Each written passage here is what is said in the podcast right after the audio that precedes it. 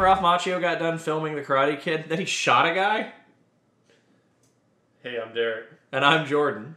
This is the story of how he beat that with his cousin Vinny, played by Joe Pesci. He absolutely beat that case with the help of a little knowledge about grits, which is almost my favorite turnabout. Like, if this were a Phoenix Wright thing, this would be. could you imagine that guy going? You have like the moment where they get all disheveled on the screen. He goes, "Oh!" and it makes that really weird banging like, noise. well, like I, I was thinking to myself the whole time watching this movie. I'm like, you know, wouldn't this be better if they just had the the Phoenix Wright OST playing in the background? It'd be pretty good. All right, so we've got My Cousin Vinny. Came out in March 13 of 92, uh, starring Joe Pesci, Ralph Macchio, Marisa Tomei, uh, Mitchell Whitfield, Lane Smith, Bruce McGill, and Fred Gwynne. Uh, apparently, this was Fred Gwynne's last movie. Yes. I didn't know that. Mhm. He died like pretty shortly after, didn't he? That's crazy. He was such a weird actor. He was so cool. He was He had a very uh, unique face. Yeah, and he's so Fred Gwynne really is only famous for one role other than this one, and that's uh, Herman Munster from the. Oh no, he was famous before that. The Gwynn brothers stuff, yeah, dude, he had he did a ton. Feel free to at me. So like, where is it? I'm trying to find it. So he uh he actually did Shakespeare in New York for like a long a long time and like the fifties. You can't see it, but I'm making my surprise face. He is making a surprise face. So he's six foot five. Yes, which which shows in the film, especially contrasted against Joe Pesci. Yeah. So like uh he was in Car 54 Where Are You, which was very very popular back in its time. Uh not so much now. I don't think we've ever remade it. Not that we should cuz we should really fucking stop that, but I would I would have been I would have been unopposed to making it. Uh so yeah, his his big one was the Munsters. He played Herman Munster, but he had a couple of shows like way well were the Munsters before or after Car 54? It was after. Not by long, though. Damn, he went from one to the other. So there was 60 episodes of Car 54 from 61 to 63, and then in 64, after having done like a whole bunch of single shots, he went into the Munsters for seven. There were only 70 episodes of the Munsters? I feel like there should have. I feel like there's a lot more than that. But I guess I've never really gone back and watched the Munsters. so. Yeah, not on my not on my rotation. I don't know. It's it's like the Addams family. Like they're probably the the American They are, family. they are in fact practically inverses of each other. Yeah. Because one of them is actually about working class family of monsters, and the other one is about humans, and I say that in quotation marks because we don't really know, that are like old blood money and like, you know, live in their own house detached from everything else. yeah, but like they have. I like that the Addams family has better proprietary over sort of the American story. They bet they have the better. I feel like the Addams family has the better parents, and maybe the Munsters has better like maybe has the better like Everything fam- else? Yeah, extended maybe. family. All They right, so yeah, we are. They definitely have the cooler car. Oh, absolutely. Are you kidding me? The Munster. We are so far off of Joe Pesci right now. All right, so this was Joe Pesci era 1992. So he had already he had already done Goodfellas. Goodfellas. He was already Leo Getz in Lethal Weapon 2. He had already done. He was in Raging Bull. I always Yeah. forget he was in Raging Bull. I So- always forget Lethal Weapon exists until somebody reminds me Okay, of it. okay, okay, okay. okay. Leo Getz, that's your service. You- oh. And that like, and that's the thing is like, and I always forget how much I love the first Lethal Weapon. Mm-hmm. Lethal Weapons one and two are really, really good, and then it gets it's the cop buddy thing goes awry after that. Uh, so my cousin Busy's in '92. Wait, he had done Home Alone. Yep. He was in Home Alone before my cousin Vinny. what a wild thing! Man, the nineties were weird. Yeah, they really were. So he was on yeah. So Goodfellas was in '90. JFK was in '91. That's like what a range. Like what Dude, a, the dude goes from Home Alone to My Cousin Vinny to gonna- no, JFK. Well, I was gonna say no. Goodfellas to Home Alone. yeah, Goodfellas to Home Like- Alone is JFK to My Cousin Vinny. Like that's a. The man, I don't want to say he had quite like a range, but that no, that's kind of a range. That's a That's a big swing. So I'm not gonna say like he's always Joe Pesci with very rare exception. Like JFK, he was very very different. And then like when did Casino come out? the mid '90s. That was '95. I want to Ninety say. five. Yeah. Woohoo! So like he mostly played the same person in a lot of these movies. Yeah, he really. I mean, he's Like- always kind of playing a similar character. Yeah. And I think really the only exception is like JFK because he was playing like a historical I mean- character, but I mean, that's still I mean, weird. when you to kind me. of think about it, he is more or less playing the same person. Like has a lot of the same personality as maybe like his role in Goodfellas here. It's just in this he's a good guy. Yeah, could you imagine that like he goes from the wet bandit to back to Brooklyn to get his law degree and then he goes to defend Ralph Macchio? Like, I like what to a- imagine he actually survived that hit in the mafia. Yes. and then he became the wet bandit. Like, Yeah, yeah, he became the wet bandit on the lam. yeah. The only way he And could have he survived. Finally, and then he finally put got his di- his act his act together Yeah. and got his law degree. What a what a crazy yeah. So like Joe, this is Joe Pesci is never bad, but there are moments where Joe Pesci is But not he's, great. He's always Joe Pesci. Yeah, he is always Joe Pesci. And my cousin Vinny is like, if you're going to watch a movie with Joe Pesci in it, this is probably it. You've already seen Home Alone and probably Goodfellas. And Goodfellas, honestly, I like Goodfellas better than Godfather. Like, I think Goodfellas, moment for have moment, is a I'd better to movie. Both movies again to tell you. Although Goodfellas It's I very- always Goodfellas though the individual scenes I probably remember a lot more versus the individual lines in Goodfather. God- Goodfather. Godfather. Goodfather. No, now I've got them Godfellas? Godfellas. So the the deal about the Godfather is that cinema, cinematically, it is a better movie. Like it is, it is just written better. It is the cinematography in the movie is better. The sound direction is better. It's just got a significantly higher budget to do that I high. will, I will also say this. I think look, everybody loves Marlon Brando, Yeah. but Marlon Brando's a piece of shit. yeah, he did. He did kind of ran himself out. I like everybody. Everybody loves him as the Godfather, but you know what? Godfather Two is the better one. Wow, are you fighting the Godfather like that? Robert De Niro is the better. My boy, look what they've done to my, My boy. boy. So uh, Joe Pesci is uh, so well. Let's let's hear the movie. So it comes out in '95. It's directed by Jonathan Lynn. Ninety-two. 92. We also find out that Jonathan Lynn, and we found this out, I was today years old when I found this out. Jonathan Lynn also directed Clue several years prior. That's right. Clue. The movie where Tim Curry runs a lot. The, Tim, yeah, the movie where Tim Curry spends 14 minutes of the movie rapidly running around and explaining things, if you watch all of the endings at the same time. Uh, so it happens in 92. Ralph Macchio is in it. Uh, him and whoever is, is. I guess it's pretty insinuated that his buddy's Jewish.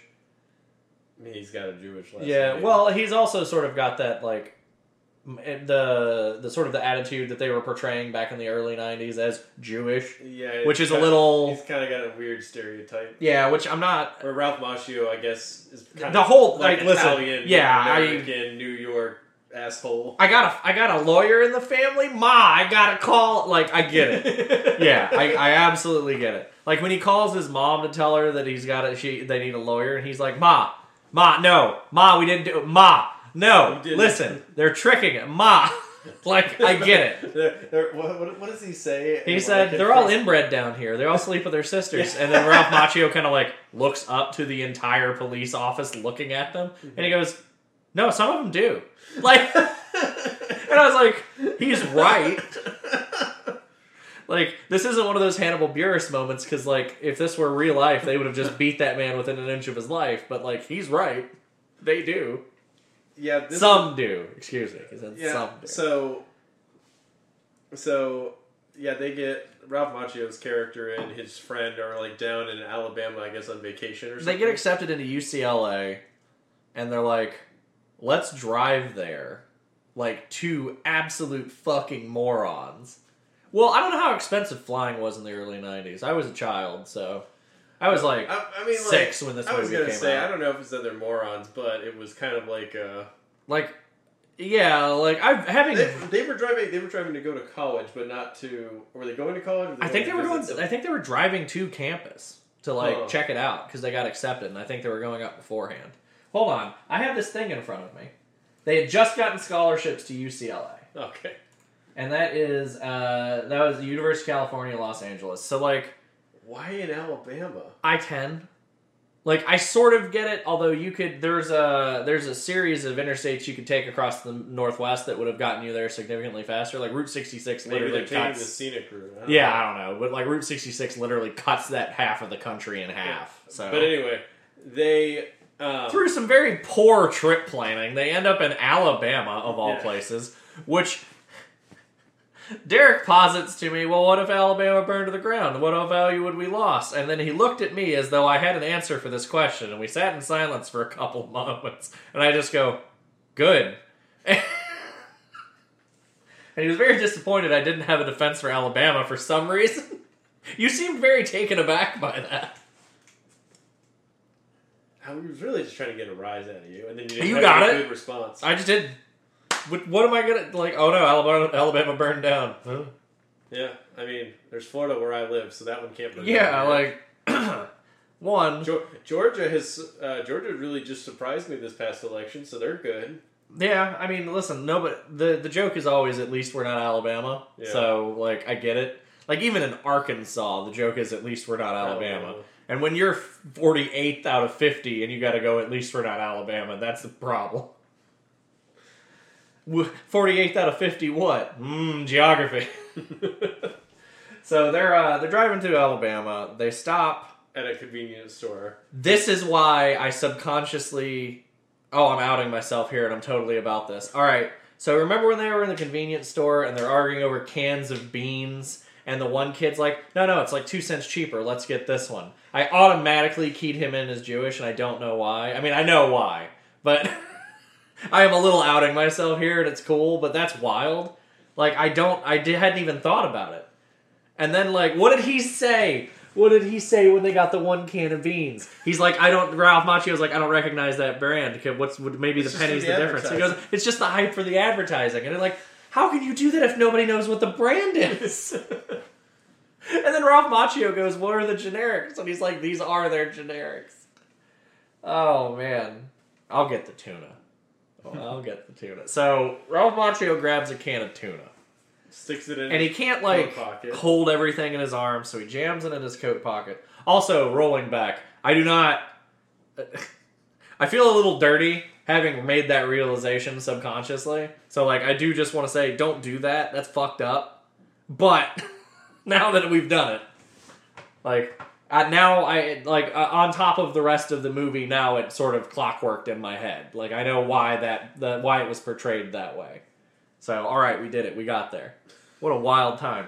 Racism's alive and well, folks. And I accidentally did it. Uh, all right, so he has a can of tuna. He puts it in his jacket. They go up to the counter. And in the moment that I, I felt really in my heart, the man he orders a large slushy. The man fills a slushy cup halfway full and hands it to him. And Ralph Macchio goes, "Hey, you think you could fill that up for me?" And I died. because they're because you used to not be able to use the machines. They used to have them behind the counters, and like you, it would happen. You'd get like seventy percent of a Slurpee, and you're like, "Bitch, I'll come across this counter."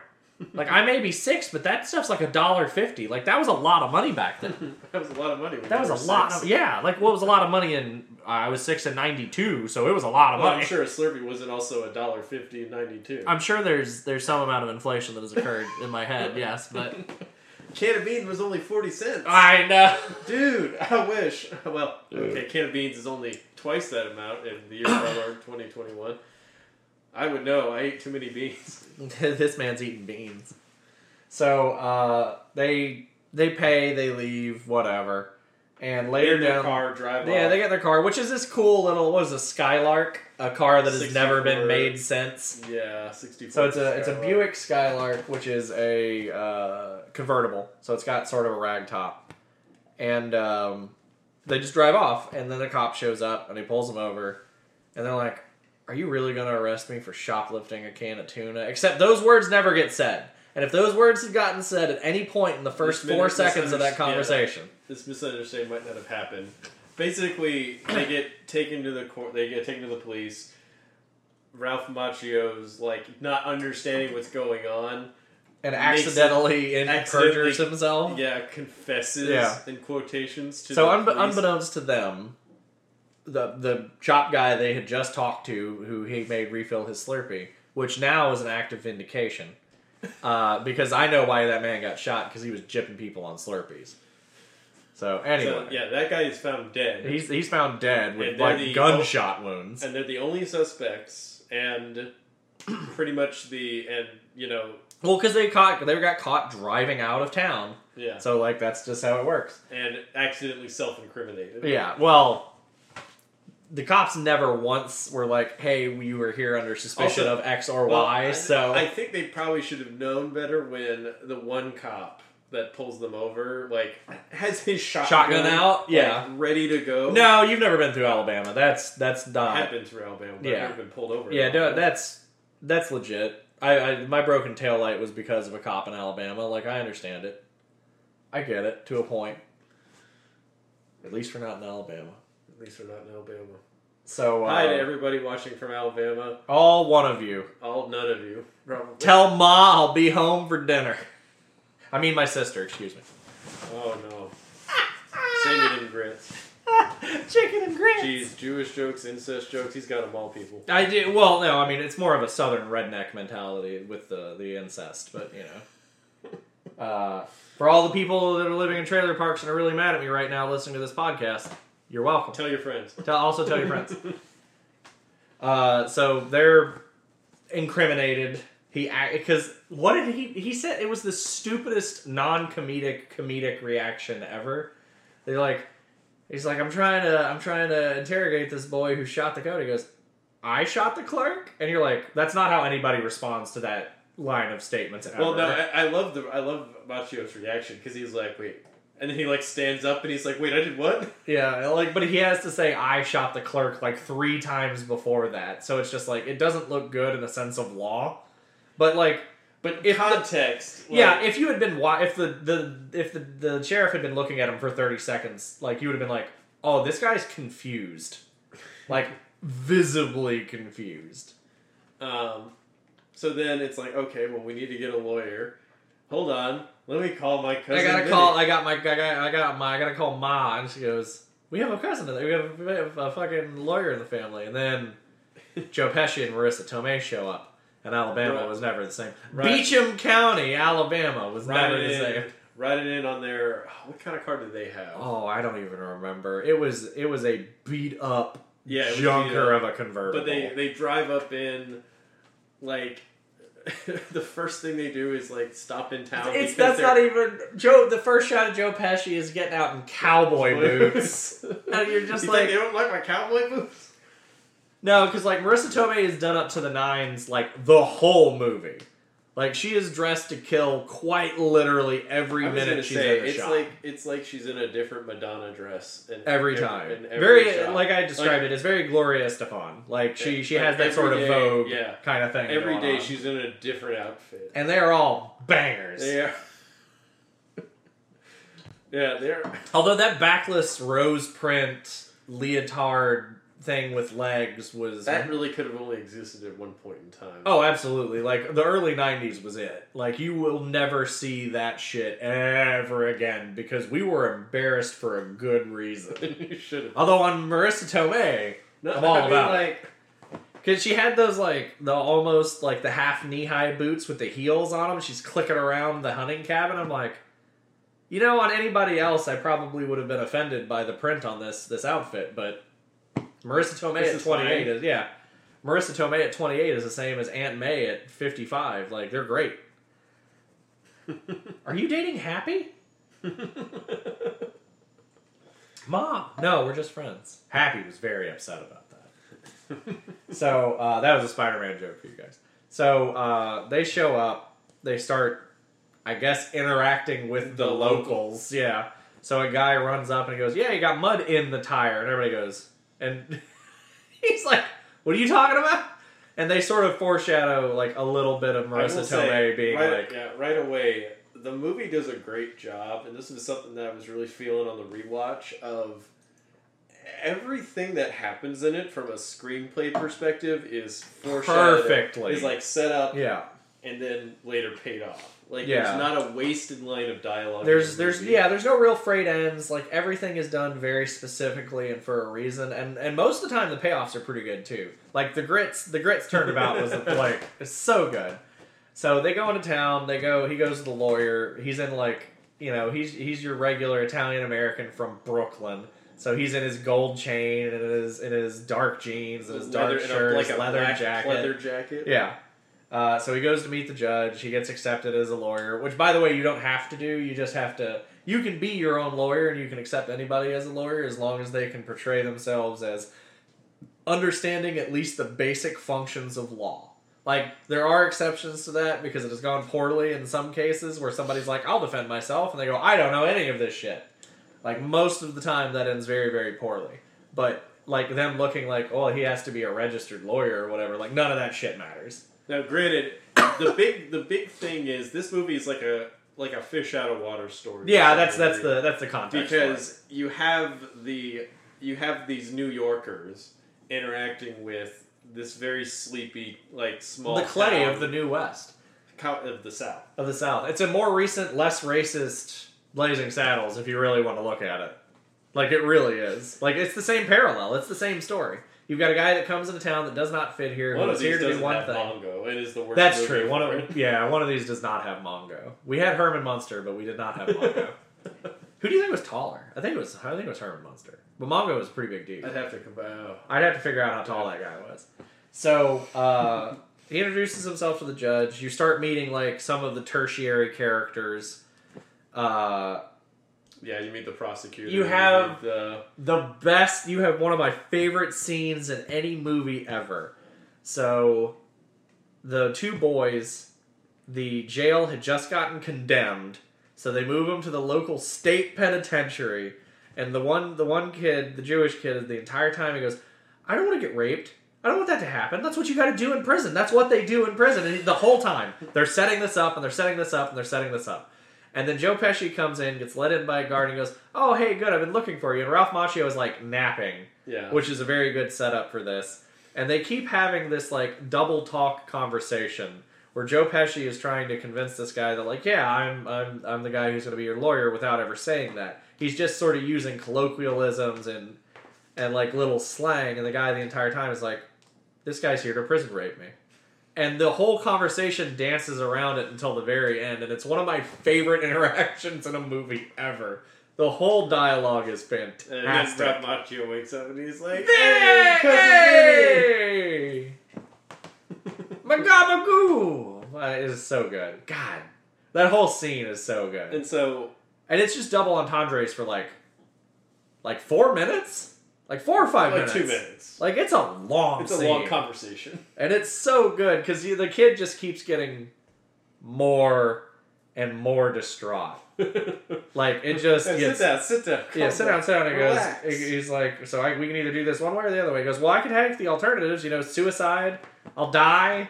And he's just like, I didn't get here, I didn't come down here to get jerked off. He goes, all right, listen, I'm not jerking you. just the whole, if you've never seen it, you have to watch it. Uh, so that, that happens. He establishes himself in the eyes of the court. They go have, uh, they go get a, a, a motel, which is in the worst part of town that's by like I would, I will contest that because there the pig many- factory. because there are multiple worst places in town. Yeah, that one was next to a sawmill. The first one was next to a The sawmill, that's whistle. right. The second one was next to a pig farm. The third one was next to the railroad tracks. No, the, the railroad tracks was at the second one too. It was Oh, at the pig the farm. one? Yeah. That's a double bed. The last one was the uh, the screech owl, which was making a noise that a screech owl does not make. And then they slept in their car, and then good old like you do. well, and then Joe Pesci got himself or held contempt in court so he could go sleep in the prison, which was apparently nicer. I know it was. They were having a riot at the time, and he slept like a baby. So uh, the, the the most of the cast is pretty much established at this point. They do the arraignment.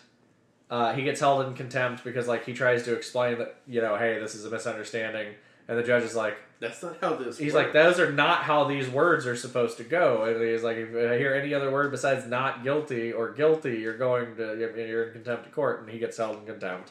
He spends the night in jail like four times. Well, he gets he gets his no, he gets his bail paid most. Yeah, but he ends up spending more time in jail than you know. And the There one are- time he goes, he, he, does goes, ride with the boys. yeah, he rides with the boys like three times, the which first is time literally whistling Dixie. yes. the whistle and Dixie was a great moment. Like it's such a there. There are so many like very subtle, like, like great scenes in this movie. Like Whistle and Dixie was good. When Marisa Tomei reads the law thing and then it like explains disclosure to him and like sharing it can't information. surprise you. Yeah, like you're just like you- so you you he has to by law. like so she's uh she's a big gearhead like all of her family are lawyer or uh, mechanics and shit which they tend to establish with her like very very quickly and i don't know how much of this movie we want to spoil now that i think about it Uh, it is a more than twenty five year old movie. it is but i think Almost thirty years old. i think there is a little bit of magic watching it for the first time if you haven't seen it especially we shouldn't spoil all the all the best jokes. Just well there's a lot coming Just half of it. yeah so I will. So yeah, the really and really describing the rest of the movie, I wouldn't think is very satisfying. No, and well, the the cool thing about the rest of the movie is this is where it really gets into the legal procedure. And my cousin Vinny, uh, the guy that directed it, is literally a lawyer. He got a law degree from Cambridge University, so I guess he knows a couple he of knows things. a thing or two. He knows a, a tour thing. He also knows that communism was just a red herring. Communism kill. He was killed by communism.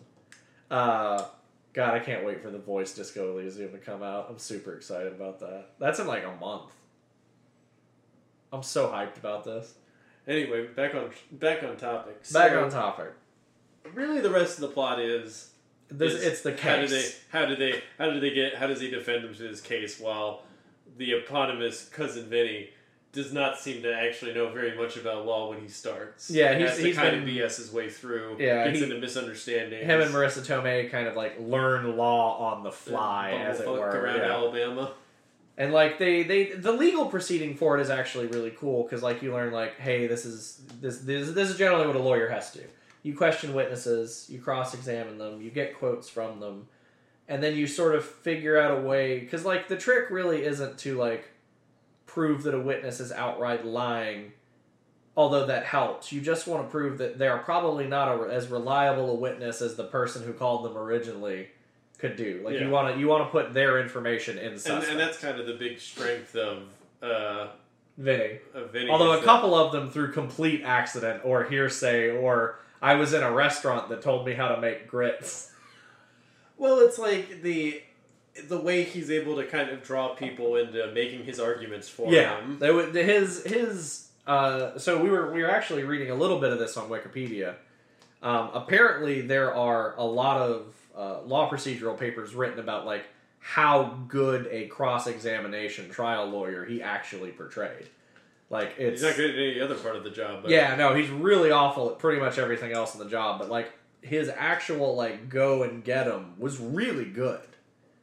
Because he he totally like there's a lot of theatrics, but he manages Yes. to like you know When he totally- shows up in the, the when he shows up in the felt red tuxedo with the with the bow tie, which you'll see and you will lose it. He just it, it is clownish. it is one. It is My it is. suit got covered in mud, so I, I wore their this to only, make you happy. Their only suit store had everybody out with the flu. flu so because apparently the store has the flu the whole store like oh man like there there's so many cool things about like sort of the juxtaposition between because like the entire time Marisa Tomei is like I bet they don't even have a Chinese restaurant here and in 92 that was a real thing like there were tons of places you could not get Chinese food at because they were just they didn't have them like, do you know how many Chinese restaurants I went to as a kid? Like, maybe three over the course of like the first decade of me living I believe it. because like there are some places in like Arkansas or Texas or Louisiana that like it just hadn't made it there yet. Mm-hmm. Which if you think I feel like it's like living here in Florida.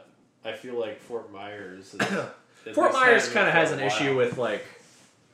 There are certain cuisines that are like a problem here. Like Mexican food isn't great here. It's like edible here, and but like it, it's it is kind of that kind of culture thing. Like I'd never had Cuban food before I moved down here, and Cuban food is like awesome. Yeah. Like Puerto Rican feud, like food feud, the Puerto Rican feud of 1992. Like there's there's a lot of things to be said because it, it is uh, not only just a fish out of water. You get to see that sort of culture shock subtext where like people have certain expectations of things. There's And- this. There's this. A lot of, and not just from a legal standpoint, where there's this whole, like, polite respectfulness that you're kind of have to have as a lawyer. Like Yeah. the whole system is built on this kind of respect that you're supposed to Well, bring to it. You're uh, unlike most other things in modern time. Like legal procedures are supposed to be acted upon in some amount of good faith. You are supposed to at least have some trust in the system. Well, That doesn't count. They voted. well, That's not how a trial works.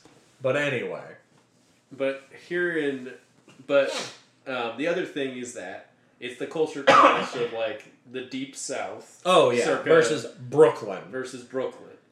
circa '92, where while things were You know, it's it, one thing that interest that interested me is, you know, you don't really get on kind of like the integration aspect No. like, of the post of the post 60s 70s South. why would you? I don't know. I think it's I think it might be an interesting thing to kind of like compare to like New York. That's oh. more Oh. of like a Well, I mean, th- these studies have been done. Like areas that are more diverse tend to evolve more rapidly as far as culture and accessibility and stuff like that goes. Because, like, I mean, good God, you Florida doesn't even have a Whataburger. I guess there's one in Gainesville, but it's not a real one. Or is it Jacksonville? somewhere. I don't know. People tell me We're there's one, but I don't, yeah, I don't know. I don't believe them. But like that's Florida's still here in caveman times. yeah. Well, I mean, the difference between Florida is, and yogurt is yogurt has culture, so you know. Um, But it the, the juxtaposition between I mean, the two pieces are really cool. it really worked.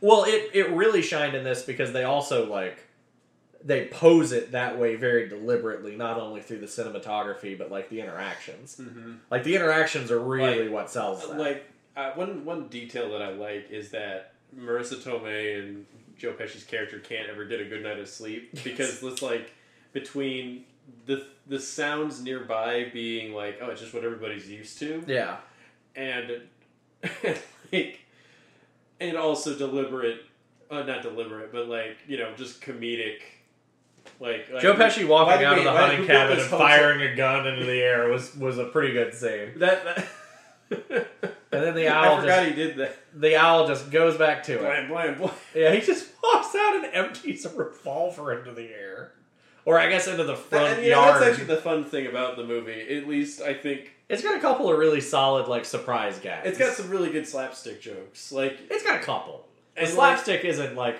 you know, like this had to have been a pretty cheap movie to make, other than oh the god, actors. yeah. But like at the same time, they make a lot. They get a lot of mileage out of it. They have um, the way I always like about this movie that it totally portrays the justice system as being mostly in good faith. Yeah. In addition to all the procedural stuff as opposed to like as opposed to making it seem very scummy Well, I mean, they do a really good job of like treating the justice system as an adult yeah uh, under the age of eighteen. Uh, that's a good joke. Uh, but was yeah, I liked it. It was pretty good. all right I, I won't be judged. all right I'm on fire! I'm on finger gunning. I'm finger gunning the shit out of Derek right yeah i'm dead now The man, the man is dead. I'll never see his family again. yeah jordan went blam blam blam Uh, yeah, and I started blasting. Is that a, is that Jordan? He's got a gun.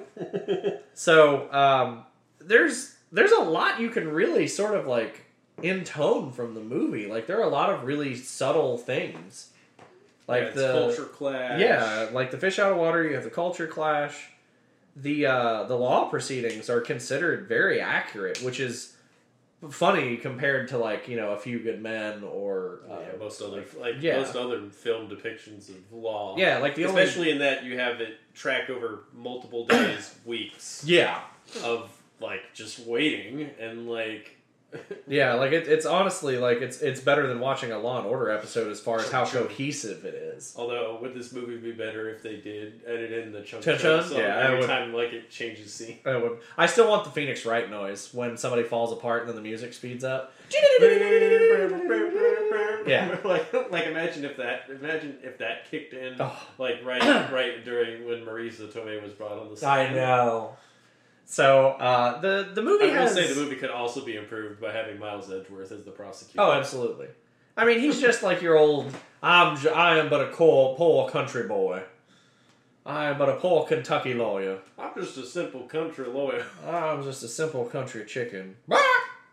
That's a Family Guy joke. Okay, No, that's actually a that's actually a Futurama joke. That's also a Futurama joke. Yes, they have done that joke to death, pretty much across the board.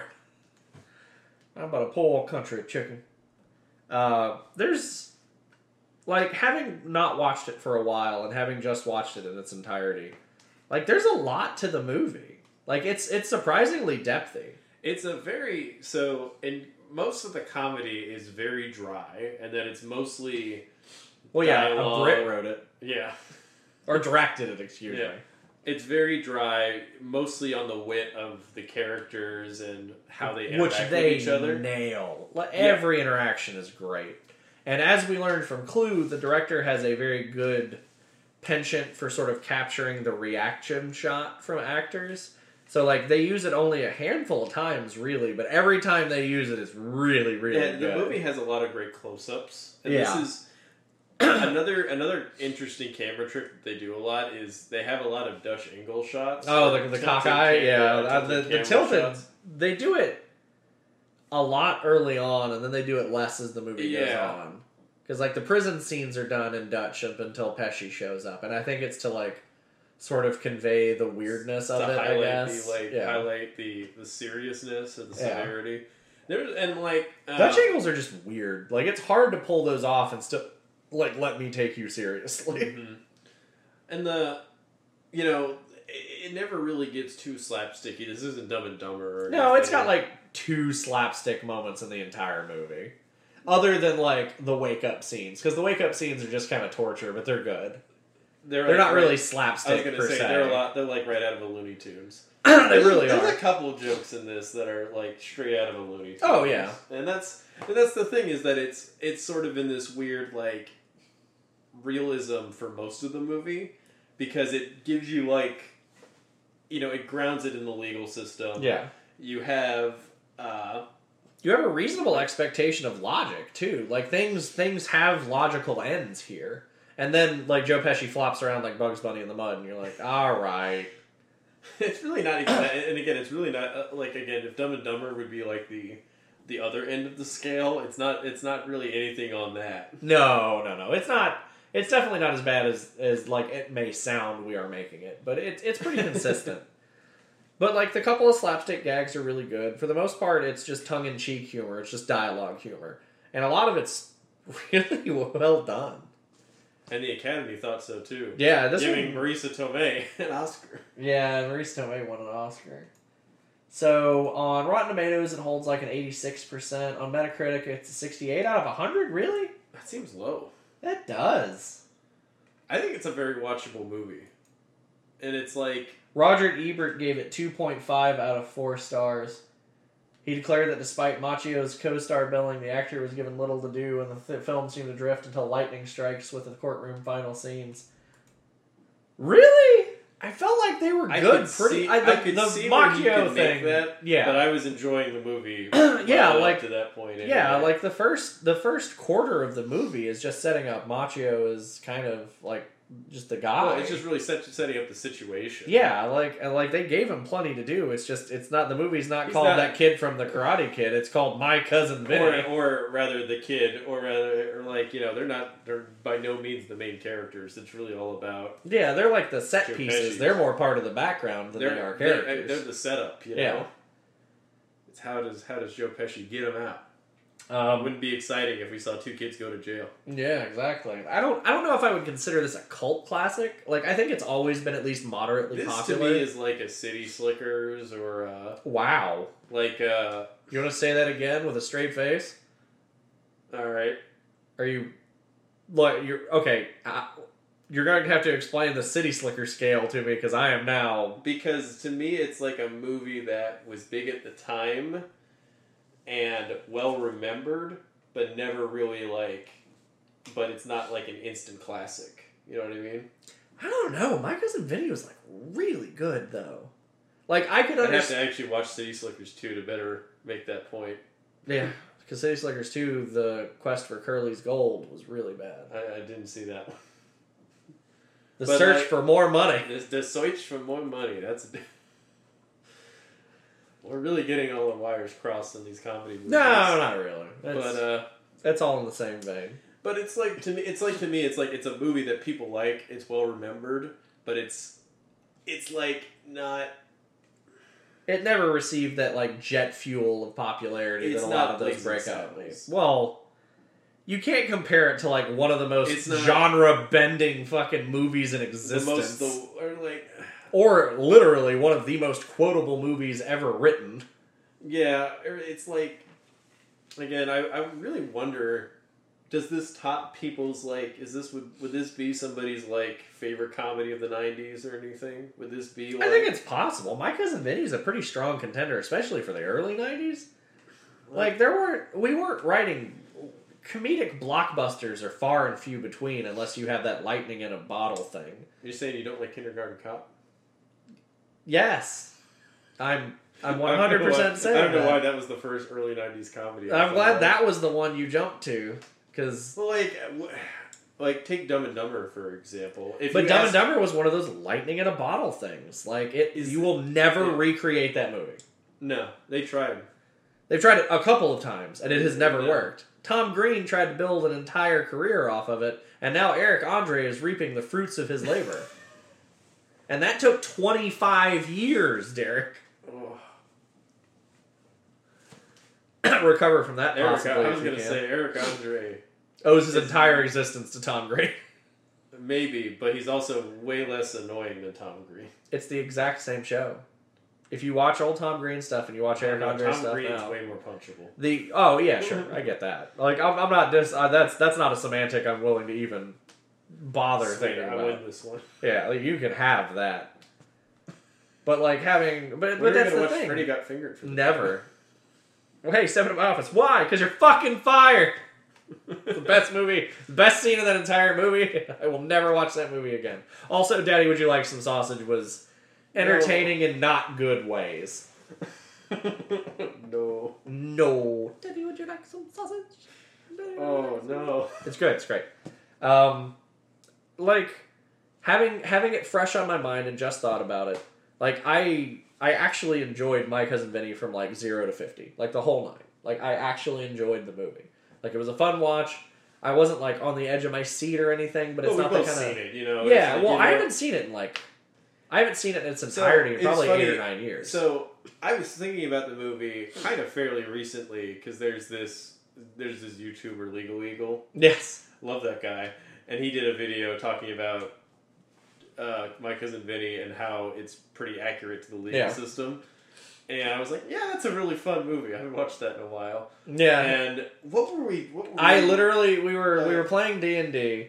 and we were talking. It was the jail scene. I brought up the jail scene in some context. Did you we say were talking was about. it the two Utes? the two Utes? That's what it was. we were questioning somebody. We He was like. "Does it mean the Utes? The what?" It all comes back to the Utes. It all. It's always the Utes. Uh, You had to do it for the kids, or as Michael Jordan said, "Fuck them kids." uh, it's it's a good like when are we gonna watch Space Jam? never because why, who who are we going to make fondly remember Space Jam that doesn't I don't already? even fondly remember Space Jam. I don't remember most of Space Jam. I think you lucked out. I was a I was a literal child. you would have actually out. been able to see that at the movie theater. I did. When did Space Jam come out? Now you're now I'm, Ninety-seven. you, you you're kidding me. Space movie 1992. That's not what I. That's not what I was looking for. Hey, hey, dude, you want to go see the Space? space movie. 96. Is it ninety six? I was 10, so I absolutely, I 100% saw that in theaters. 100%. Not even, not even close. I love the. Wow. Uh, I had the loved- I soundtrack, loved- too. I always loved uh, Chuck Jones's reaction to Space Jam. Was it abject horror? It was uh, this. It was something like he he objected to the idea that aliens could invade Bugs Bunny's Earth and Bugs Bunny wouldn't find a way to beat him in eight minutes. Yeah. that's that's a fair that's a fair assessment. I think that's I think that's like the most damning criticism of the movie. What I mean, there's only so much you can do. So, my cousin Vinny was pretty good. Like, and just not looking back upon it fondly, having just seen it. It's not a laugh a minute, but it's definitely it's got quality laughs. Like, it's not like something that you're gonna giggle a lot it's a at. smart movie. Like no, it's yeah, it's an insanely smart movie, especially for a movie from the fucking '92 with Joe Pesci. I was gonna it. say. I was gonna say. I feel like ninety. I feel like the nineties were not like were the most like hit and miss time to be a like to be movies. Well, yeah, because like you had so many burgeoning like film styles. You had Changing so many. s- you know, yeah. adding of CGI to movies. We had so much. uh, We had so many genre the changes. of like giant sets. And yeah, like we, there was so much that went on, in like 94, 95 was like the end of an era. Comedy movies in the nineties wasn't easy. Well, it's just because the, we were like the '90s were so the early '90s were hey, do you want to be in a funny movie? And the late '90s were how many action thrillers can we make? Well, like the late by the time you get what like ninety nine is one of the best years for movies. I mean, versus like like 93 is a pretty bad year for movies. Uh, I I did this with my buddy Jimmy the other day. I'm willing to walk you through this. Movies that came out in 1993. Falling Down, fantastic movie. Dazed and Confused, it's classic. It's not my particular favorite. Gettysburg came out in 92. Dragon Ball Z. Dragon Ball Z, which one was that? History of Trunks, classic absolute classic. Tombstone and Dragon the Bruce Lee story both came out in 93. Uh, you had a Bronx Tale come out.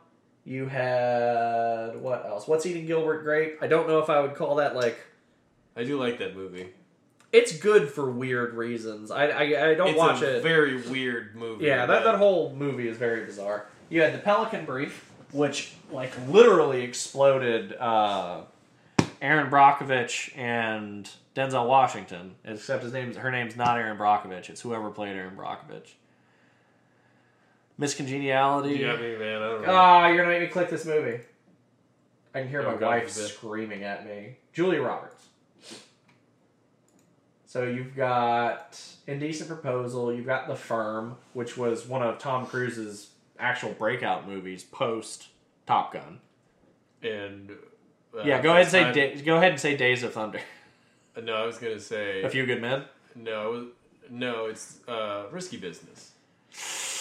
Ah, Isn't that his like actual? It movie, might maybe? that might be his his real debut movie. You also have uh, one of my favorites, Robin Hood Men in Tights.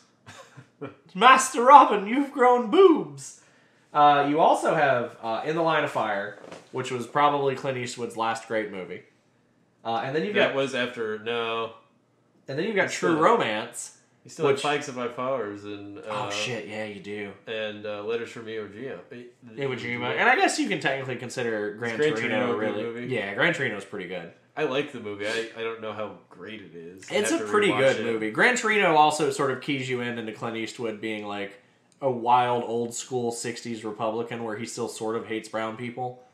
Oh my god. But at least he didn't Yeah. yell at an empty chair for 30 minutes in any of these movies, so I guess it's all I cool from here I guess it's an. I guess. It's yeah, I don't know. What do you What do you want?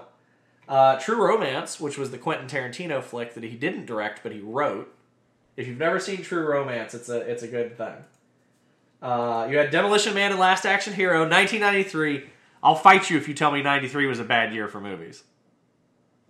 We're already. I have already given you a dozen hot bangers. All right, all right, whatever. Rookie of the Year, Carlito's Way, which is still considered one of Pacino's best movies. You've got The Sandlot. The Sandlot, Derek. Oh, The Sandlot. So I Married an Axe Murderer. Not a good movie. Mike Myers breakout, but it does have him playing his Scottish grandfather singing "If You Think I'm Sexy." And you want my body? Come on, baby, let me know. It's so good. It's absolutely it fantastic. really- that does not sound good. No, it's not good. It's funny, but it's Why, not why, good. why are you doing this to me? You also had Hocus Pocus. Hot take. That's also not a good movie. Uh, yeah, no, it's not a great movie, but it came out. You also have Mask of the Phantasm. Okay, fine. The best Batman movie we've ever gotten. That's fair. Wild, isn't it? All right, here we go. The Fugitive, based off of a real story, by the way, which is a wild tale. Schindler's List came out in Okay, fine. 93. 93 was You want to talk year. more shit there? Yes. And day. to top it off, we're back, a dinosaur story. Okay, they can keep that one too. I like that one. Although then we had like cliffhanger. So like Demolition Man was in '93 was the beginning of the end for uh, Sylvester Stallone. He had like back to back dog shit movies, and it was like he was unstoppable in this period of time. You also have Menace to Society, which is really good. Anyway, point of the story Anyway. is, uh, Cool Runnings came out in '93. I rest my case. Do you want to? Do you want to be any more wrong? There were a lot of big sports movies that year. Uh, sports movies were very, very popular. Like you still like, like in Damn sports movies. the early '90s were like it. Hot Shots Part Two, which was not nearly as good as the first one, which was also not a good movie. We've never been able to capture that top secret energy originally, of, of airplanes, like or top secret. Airplane and Top Secret are my favorite sort of spoof movies, genre spoof movies that aren't Blazing Saddles. that aren't Blazing Saddles. How do you beat Blazing Saddles? Anyway, we are really off. I just wanted to, on recording, make sure that Derek knew how wrong he was and to what degree how he oh, was Okay. wrong. Because that had to have been rough to live through a lie like that, that 93 wasn't good for movies. Okay. All right. Were you even You born yet? No. What a child. Everyone knows the good movies only started in '94. that was the. I'll pull it up, I That's swear to God. true. It's Well, not true at all. This is this is the point in time in moviedom where like things did get weird though. Like 94, 95, 96 where things were really wildly in flux. Like filmography in, in the mid 90s got It was all downhill after Terminator 2. For big action when James movies. Cameron detonated an actual nuclear warhead. But unbeknownst to the If cast. any other, if it was any other director, I wouldn't believe it. But it's like my cousin Vinny really I don't want to say it set a standard, but like it's such a wildly different movie than a lot of the comedic takes of like that small era. Like it's such a good movie. Yeah, it. like thinking about it, it fits a lot. It's smart It written, really, there's really nothing else like it, which is kind of the crazy, thing. right? You know, like because it, at heart, it uses the basic template of a fish out of water story and smashes it with a courtroom drama that happens to be an accurate depiction of a courtroom.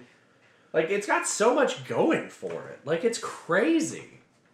Yeah, it you know, and again for a relatively sedate movie, you know, it's not again, it's not like a Dumb and Dumber kind of thing where you're getting these like No, absurd it doesn't. situations. It doesn't have a whole lot of energy to it. It's a pretty like like the the the like hype needle never really changes too much throughout the whole movie. It's just consistent the whole way through. Like you're never gonna laugh out loud except maybe once or twice, but like You'll be kind of giggling. you'll smile pretty much the whole movie. like it's just it's it's crazy. It's such a consistent movie. Pay me two hundred bucks and I'll kick your ass. Yeah. That's God, that was such a good recurring joke that paid off. Oh man. I got stiffed. You got what? Joe Pesci gets on the scene and makes that two hundred dollars work. And then he gets to buy him and then Marisa Tomei buys him a clown suit. So that all worked out. So it's not even um, a clown suit. It's like a bellhop uniform. it's just a it's a felt That's what I thought it was in my memory. Was a Bellhop like a- It was like a literal bellhop outfit. No, a- it's- it's- like a fez. It's kind of like a felt Like ringmaster like a- like outfit cat, you almost. Like he looks Yeah, like yeah. a he looks like a stage performer. Like he looks like a magician almost, Mhm. which is funny because he does do a card trick in the movie. Now that I think about it, I hadn't made those two jumps in my mind at the time, but now I have. That's good. So, like my cousin Vinny's pretty good. I think I think pound for pound it is better than a lot of people remember it. And or for those of you that have actually seen it, for those of you that haven't, like yeah, we, we only got to like the first 30 minutes of the movie as far as the spoilers went. Like you've got plenty to get into. Like it was a pretty good movie. Like I it was better watching it than I remembered it being. Let me put it that way. I don't know if it was better watching it than I remember it being, but you know, it really does hold up. And for a comedy movie, that's a pretty big compliment. Oh yeah. Like I think that will, you know, besides the obvious '90s ness of the film, um, which in a way, like It's got part of the allure to it, really. Like it's a it's a movie out of its own time that doesn't really fail those points. Like it's, No. it feels like an okay movie later. Like the cinematography, the dress, everything. It's not it's not like watching something out of glam rock out of the seventies. You know, like it's not so jarring that it just looks. it's weird. not so of its time. Yeah, like it's it's it's a product that exists in a particular time, but it's not quite as like. It just it, it doesn't shake it's you. not dated. Yeah, it's it really There's holds really- up. And there's really no. It's funny. There really isn't any like. You know, again, it's very easy. Like comedy ages as a general rule faster than any other genre, Oh God, yeah. And there's really nothing in this movie that's aged poorly. No, and Like, I no think joke. I now that think think the big deal was like they didn't try to rely prison on rape like, maybe aside, but that was still such a good scene. but it's all double on. Uh, yeah, the whole thing Yeah. is the whole thing is just a miscommunication that turns and into it's just double a entendre. yeah, it's just a very good miscommunication. Yeah, it's it's just it straight turns into double speak at the word go, and it's so good. Uh, and I, I think a big benefit of the movie existing the way it does is like it doesn't try to capture the time period so specifically that like you couldn't watch it forty or fifty years down the line and not understand it. Mhm. Like unless the South Well, that's just the magically that's stops the- being the that's South. because the law system is also a dinosaur. Yeah, I mean, we we we have there are there are issues, but for the most part, like it does a really good job of like not capturing '90s energy, but kind of encapsulating what good comedy Is there was. anything more early '90s than Marisa Tomei in a in that weird flower leotard? Dude, I don't know, but I'm about it. Pink Polaroid camera. The pink Polaroid camera that's the size of a small purse. God, she still had to go get her film developed. yeah.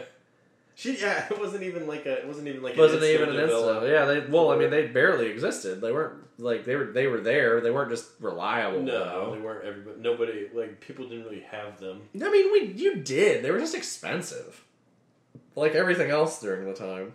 But now you can get one for the low low price of hundred and ten dollars with a question mark. no, probably cheaper than that. But I mean, it, that progress is destruction. Like that. That's really what it is. Like we've we've turned that entire Kodak industry into nothing. And good on him. If he dies, he dies. If he dies, he dies. So uh, yeah, go watch my cousin Vinny. yeah, like. I'm, I'm I'm actually like pleasantly surprised with how much more I liked the movie than I thought I would. Because like like I said, I haven't seen it in nine ish years, probably a little longer. So like to have watched it just now and been like, man, that was pretty good. Like I'm still like sort of back playing some of the movie in my He's head. still he's still buzzed about it. I am like I'm not And like we had we fitted pizza before. yeah we did we this. had we had pizza between the here between He's the movie and the riding high podcast. on my cousin Vinny. It's mostly Marisa Tomei. She got me all hot and bothered. anyway, Because uh, quite quite like Keanu Reeves, she hasn't aged. But how do know uh, they're both not vampires.